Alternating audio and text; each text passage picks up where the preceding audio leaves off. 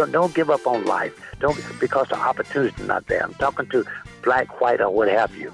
The unprivileged. Don't give up because I didn't give up. I was 83 years old before I won uh, Grammy. On today's show, I'm joined by legendary bluesman, the king of the Chitlin Circuit himself, Mr. Bobby Rush, whose outlook on life after years playing with Muddy Waters, Howlin' Wolf, and more is as positive as it is meaningful. His story is told in his new autobiography, I'm Not Studdin' Ya, My American Blues Story. And today, we have the pleasure of sharing with you some of that story directly from the man himself. That's tonight on Text, Prose, and Rock and Roll.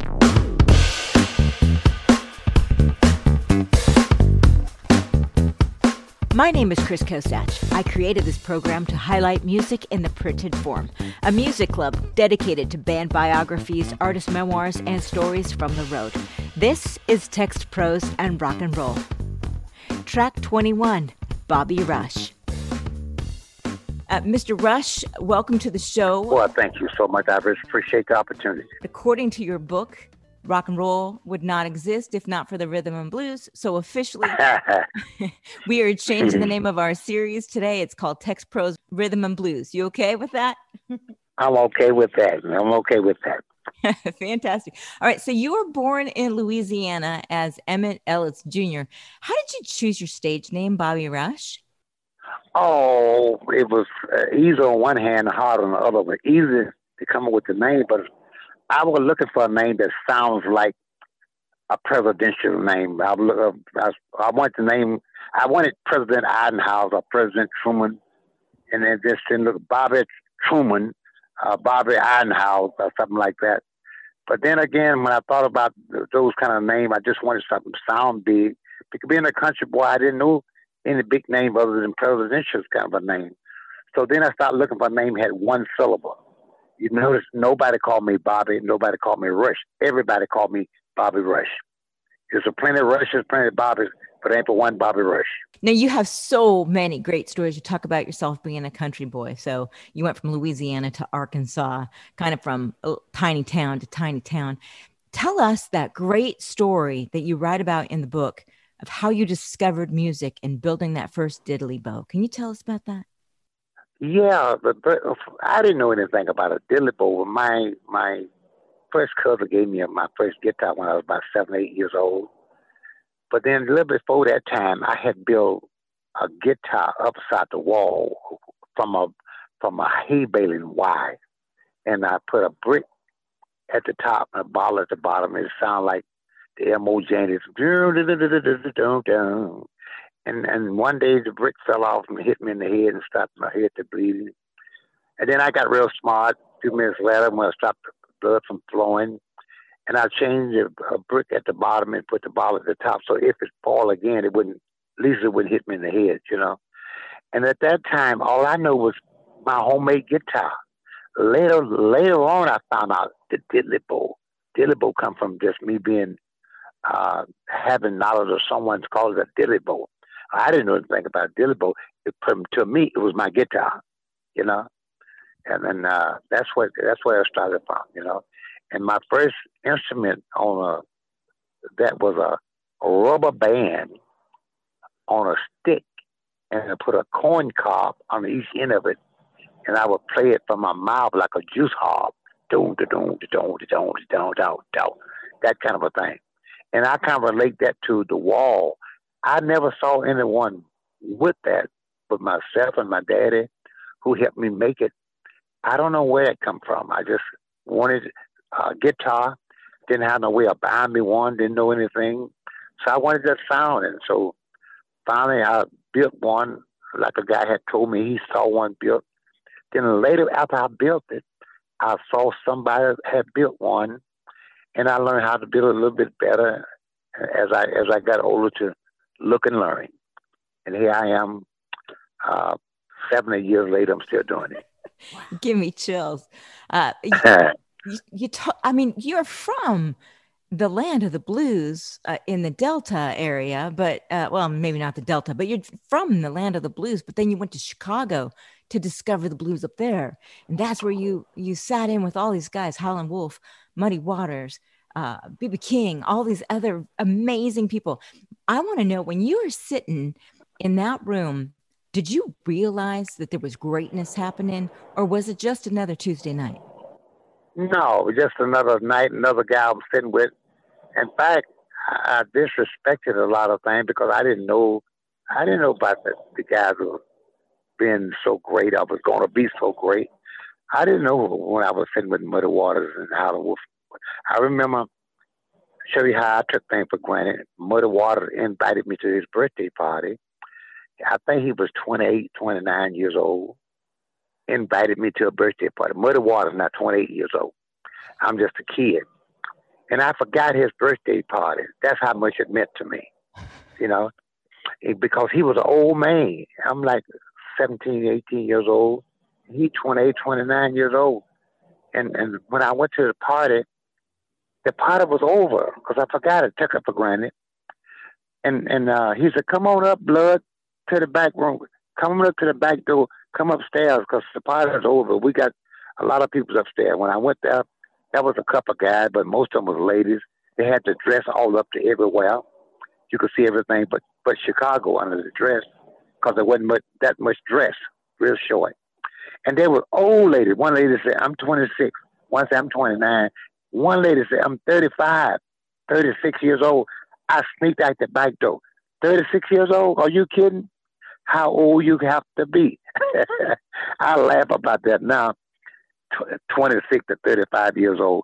I thought that was old. So I sneaked off a level. So I'm saying that to you, I took it for granted. I didn't know about the greatness I was around. Didn't know where I was getting into. I just uh, just was another day to me until later on I started recording, found out that Muddy Water and Howlin', Wolf Lightning Hopkins, Jimmy Reed, Pigmeat Markham, Mom Mabley, uh, Bo Diddley, uh, Little Walter, uh, Sonny Boy Williamson, all these guys I I was around as a young man, and they loved me, and I and I loved them for the music but I took a lot of things for granted. So, so I, I didn't take advantage of a lot of things was there for me because I didn't know, you know. You talk about all these kings of the blues, all these names. Well, you are the king of the Chitlin Circuit. Can you explain what the Chitlin Circuit is? Well, Chitlin Circuit uh, has been written a lot of ways and a lot of time about different people. But really, the Chitlin Circuit, the best my knowledge of it, and I think I'm right about it, it's really not a juke joint. It's really not the club itself. It's what people offer you for pay. Most time, it was a place to stay in somebody's house. I give you the food to eat. I remember back in 1951 or 52, I went to Argo, Illinois.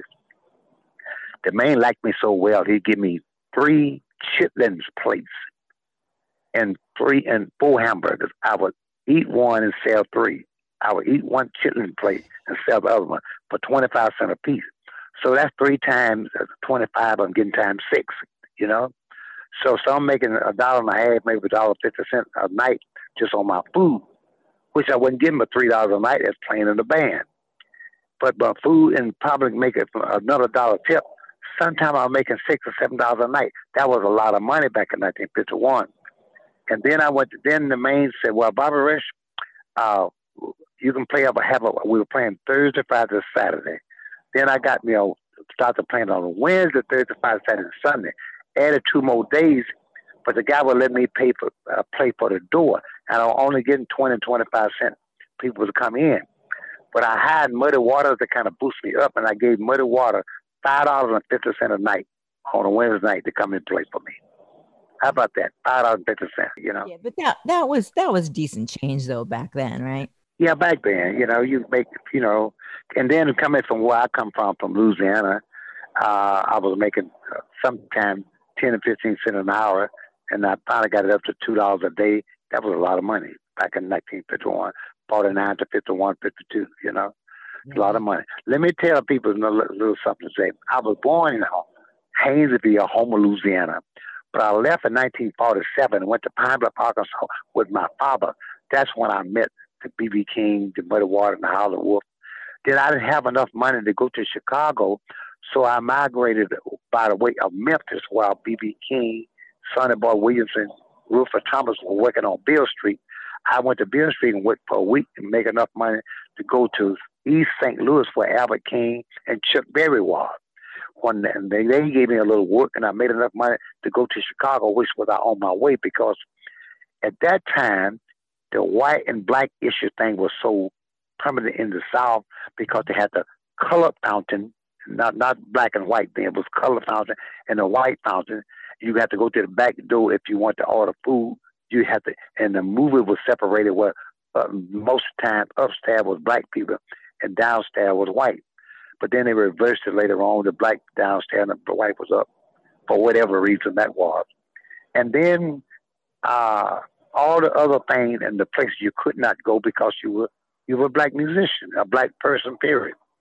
Then I said, I'm going to Chicago, going to Illinois as well, where it's more freedom. I can do more for myself and my family, and I can make a better name for myself because there are places you can go in Illinois that you can't go in Louisiana, Arkansas, Mississippi, or the Delta, or what have you.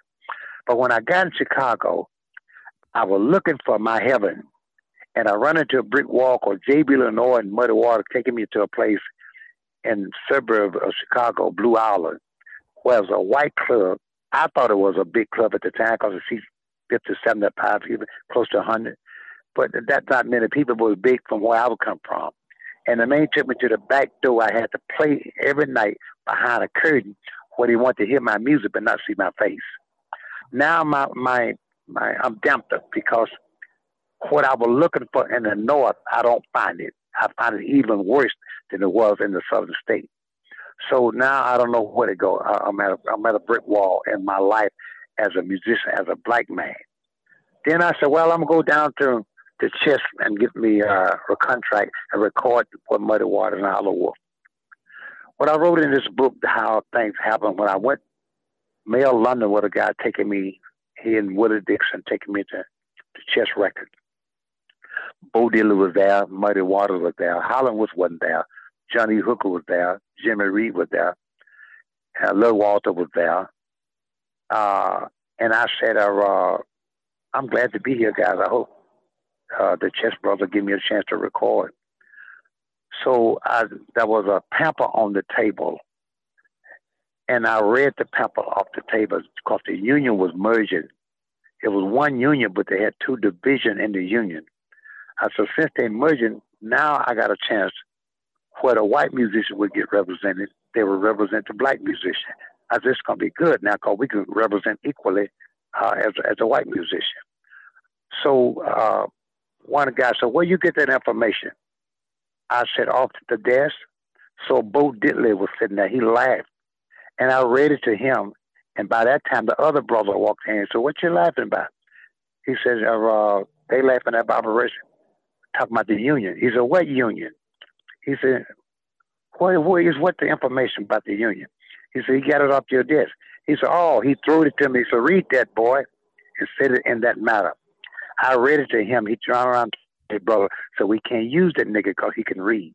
So I didn't get the contract with Chess to record because I could read. So I made a mistake of showing that I could read. And then when they had another I could read, um, they in their heart, I guess they figured that I could read that, I could read a contract, that I wouldn't be good for them in business. So I never got the job uh, recording that Chess. I did record that Chess, but not for them the language that you heard um, it, we just my age our generation we just don't hear it like you heard it and it just it blows my mind but it, that's why your book I ain't yet is so important because it gives us a taste of what the music industry was like back in the day. And and you, you know you regret reading that out loud but the truth of the matter is you saved yourself too a whole lot of heartache. Well, I, I want to say that because when I'm telling this book, when I'm telling you the story of the book, because I want people to go away not feeling sorry for me uh, about what happened, just knowing what happened and the way I came out of it, because ain't nothing really have changed.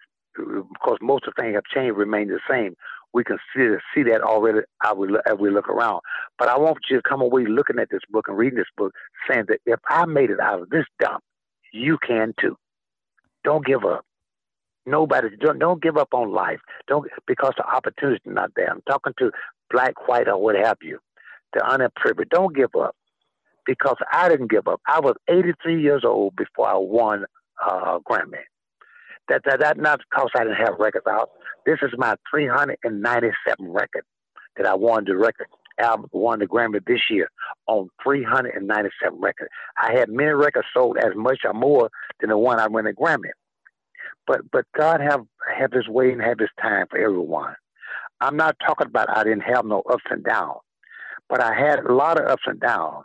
But my bad is rough, but my good overshadow all my ups and downs. And it's not just about a black and white issue with me, because black people as a whole had did some dirt to me also. But then there have been some black people did some good far and for me and to me. But there are some white people did the same thing far and to me. So everybody ain't bad. Every police ain't, ain't bad.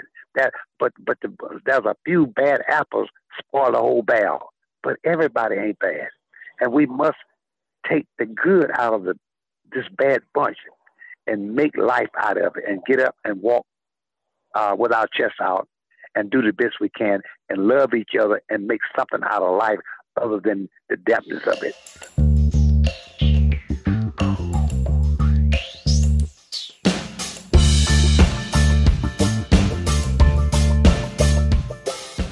Never done drugs. You you're not a drinker. You're the son of a preacher. Do you attribute your positive outlook to faith in your father and what he taught you? I don't know, but I think that had a lot to do with it. My father bringing it up. I had three beers in my lifetime. I never drank, smoked, get high, no form of vice. I did so many, but I got so many other things that's wrong with me. I'm not talking about. I'm just upright kind of a guy. I'm a I'm a uh, blues but I'm a biblical study, not a religion. It's a biblical study because the Bible is a roadmap to my life, and it tells me what I should or should not do. And I often talk about mistakes. If you learn from your mistake, it's really not a mistake. It's a stepping stone to what you should or should not do. And, and you get up and you don't wallow in it. You just get up. I'm a person. If anybody ever saw my show uh, or talked to me, they can tell that I have no bones to pick with anyone. I have nothing on. I have no chip on my shoulder about nothing because most of the things happened to me was lack of opportunity in my own, in myself. I didn't have a chance to, to get the education that I should have, and uh, and and I was born as a black man, which is which is which is a the advantage in a lot of ways because now people don't respect you being a black man for what you are. But listen, I'm human like anyone else. I didn't say that I didn't have some ups and downs. I have some bad things in my life, you know. And uh, I know I've been taught I must love everyone, and I, I can't say I love everybody to the same extent because that's the people who did me dirt. I feel good about them, want them to do me better, but I don't feel good enough to them to keep, doing me wrong and being in the face. So I try to distance myself from the people who don't appreciate me. I don't respect what I do. I believe in my steps and ways of life. You don't have to like me. I have to try to be good at what I do. So if you don't like me, you say, well, I don't, I don't like Bobby Rush, but damn, he's good.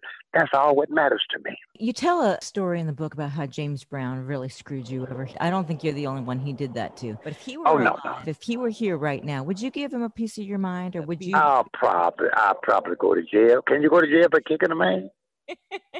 uh, no, I no, no, I no. I, I I was bitter about it, but I think he did what he do to most people. I think he did it to me because he knew I didn't know how to protect myself, and and and, and he saw a fool coming and he bumped my head. So I'm I'm not blaming. I'm, I'm not so about that because uh, what he did to me, I let it happen because I didn't know not to let it happen. I was trying to be good to him when he come out of uh, got out of jail because I respected him for what he did. He was my leader, and I tried to help myself by helping him and it didn't, it didn't work. You know, he took advantage of it, and I think deep down inside he knew that I didn't know.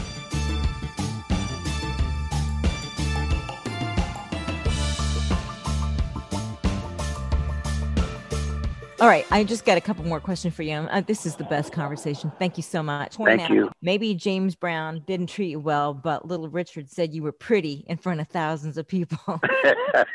he embarrassed me.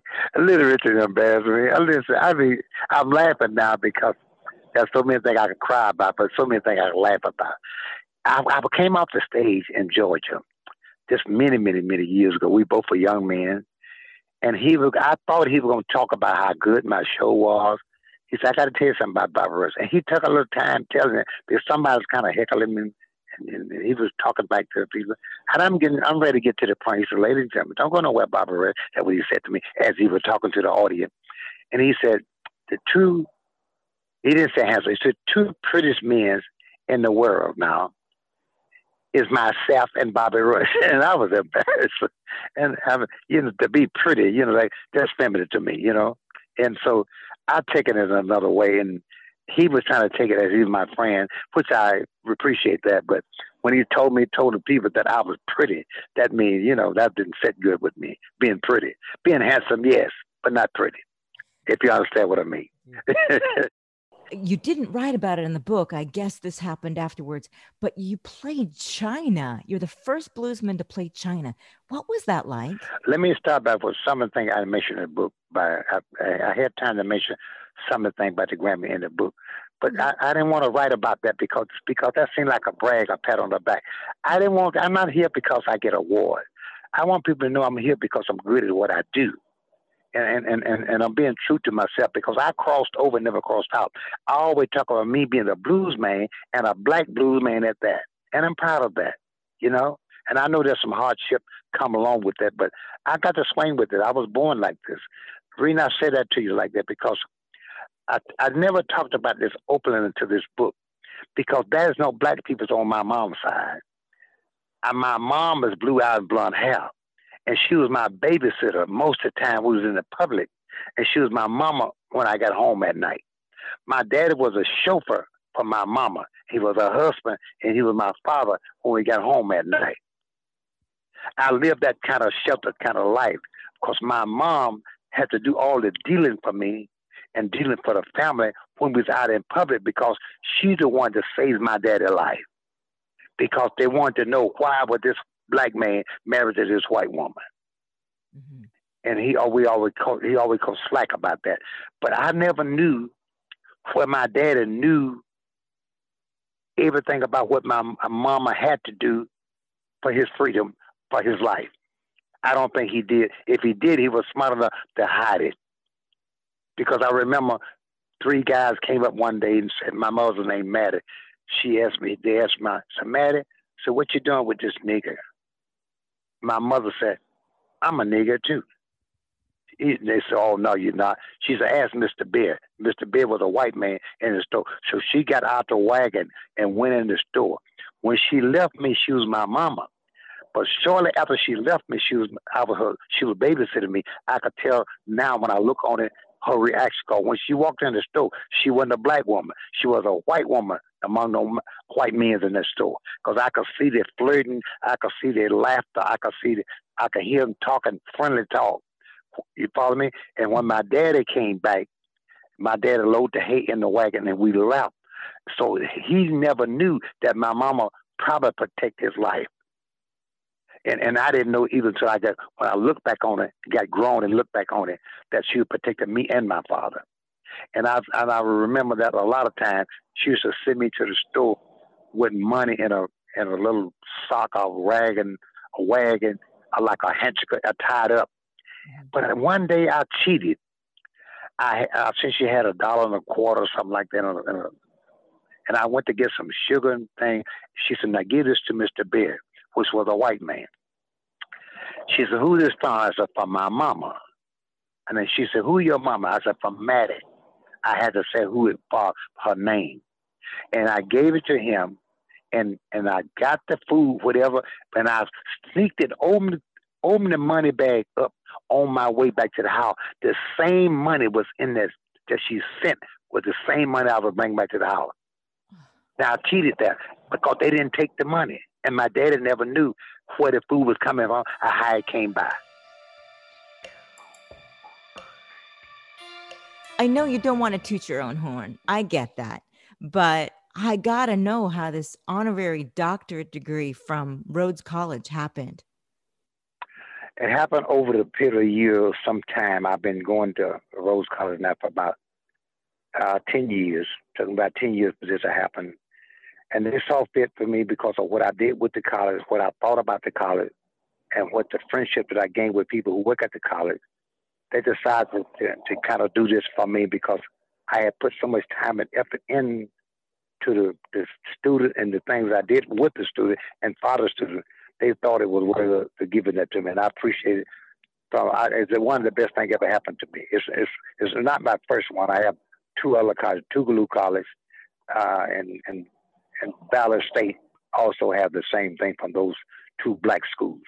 That's that's what a lot of things don't because they are black schools. Sometimes they're not talked about, just like black history, black things, and the black what black people have done, not really taught in school, and that's part of intentional thing too. You know. Yeah. Let's talk about that for a second because the last year has been, you know, Black Lives Matter has been at the forefront of, of this nation's uh, discussion and it's so necessary and so long long overdue. Do you see the light at the end of the tunnel? Do you see a place where we're all equal and just human beings or do you see history repeating itself? Uh, i'm hoping that that that that the, that the light at the tunnel is a true light that i see but i'm i'm afraid that it's going to repeat itself because everything changed remained the same. Uh, now uh, uh, the black and white issue been an issue with me all my life. And Floyd wasn't the only man that ever had a foot on his neck because from a from a privilege standpoint, I've been had a foot on my neck for 80 some odd years. And uh, and a lot of other people, not only just black black and white, because they they made a law that you must treat a man equal, but they never made a law what you should do with a man or a woman hard because you can't control that. Change the law, but you didn't change the heart. It's almost like a man is a wife beater. He beats his wife. He learned not to beat his wife. He still is a wife beater who learned not to beat his wife. But when you don't have a desire to beat your wife, that's what that's what's important. When you don't have a desire to do this, not because the law says it's against the law to do it now we have uh, some things that's happened to me, to me as a as a black race, to to all of us. We have the uh, Juneteenth day now as a legal holiday. I'm happy about what it is, but I'm not happy about. I'm a, I'm afraid that the uh, political people is giving it up like more because it's it's a black issue. Here you can have Juneteenth day, but we're going to take your right to vote away from you over here.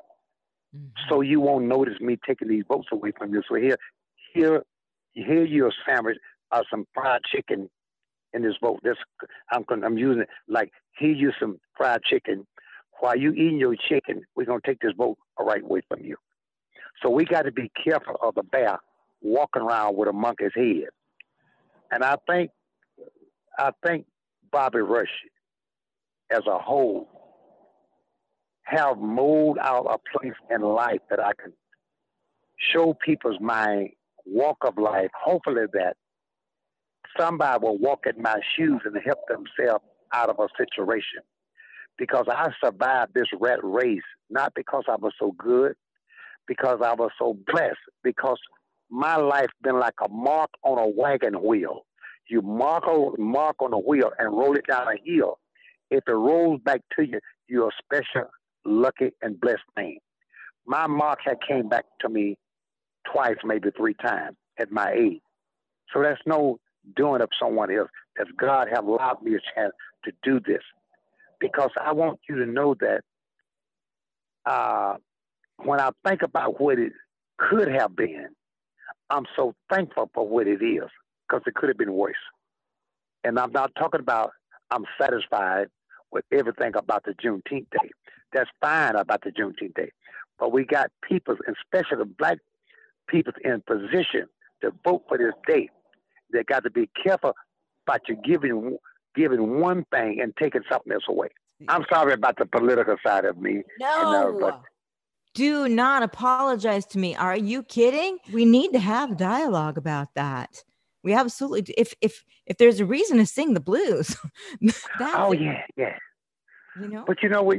Because and, and I want people to know. Yes, I'm a black man. The blues came really from the uh, blues come from the uh, the of music, and most time it's from the black guys, but the white guys have joined it too. But it's okay. Everybody do the blues. Everybody can have a blues. But just when you do it, tell where it's come from. That's all what matters now. You know, don't don't act like you created it. You follow me? Some of some of the guys who play the blues do it right and tell where it come from. You know, and I can tell you, Ed Clapton and uh, Bonnie Raitt, people like that, always tell where it come from. I just mentioned a few, a few others too, but there's, there's a few others play the blues and don't tell where it come from. It's like they created it, and their fan base think they created it. They forget about Muddy Water started this thing. Not really started. He was one of the ones who started it. He even come before that. You know. Thank you again so much for your time. Is there anything else that you would like to talk about that I didn't mention? Well, it's too much in the book to mention to talk about in one day. But I can tell you what, buy the book, and, and, and you'll see a lot of things I haven't talked about. I want to let you know that I haven't been perfect, but everything I've, uh, said in the book is true. Well, maybe a couple things not true. I said I wouldn't sleep with a fat woman no more. I lied about that one. You know, but but I, but I laugh and joke about it because I want people to know I'm not perfect. I just try to do as best I can do. That's a that's a decision that I made at the time if I had to make the decision again, I'd probably make the same decision or do the same thing. Because when I made the decision to do it then, whether it was right or wrong, I did. I made the best decision I knew how to make for myself at the moment. Oh yeah, yeah. You know, I've been up and been down. I've, I've been, I've been, I've been to jail for things I shouldn't have done, but I also uh, didn't go to jail for some things I didn't caught doing.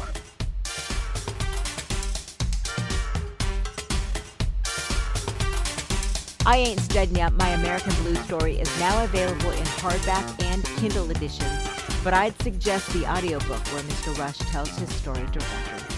You'll find I Ain't Studdin' Ya on Hachette Books. And be sure to visit BobbyRushBluesman.com to keep up with the king of the Chitlin Circuit. if you can keep up with him, that is. Here's this week's liner notes. Tex Prose and Rock and Roll was created, written, and produced by yours truly in association with GoTo Productions, Charlene Goto, producer. The music at the top of today's show comes directly from Mr. Bobby Rush. You'll find Bobby's catalog on his own label, Deep Rush Records, available wherever you get music. And a very special thank you for allowing us to play a clip of the song that lends itself to Bobby's autobiography. Other music this week comes to us from Slink and Mr. Stabalina and Track Tribe. Thank you for for subscribing to our show. And if you don't already, please consider doing so. You can follow us on Instagram at TextProse Rock and Roll or reach out to us on our website, TextProseRockandRoll.com, where we do take requests. For Text Pros and Rock and Roll, I'm Chris Kosach. Rock on.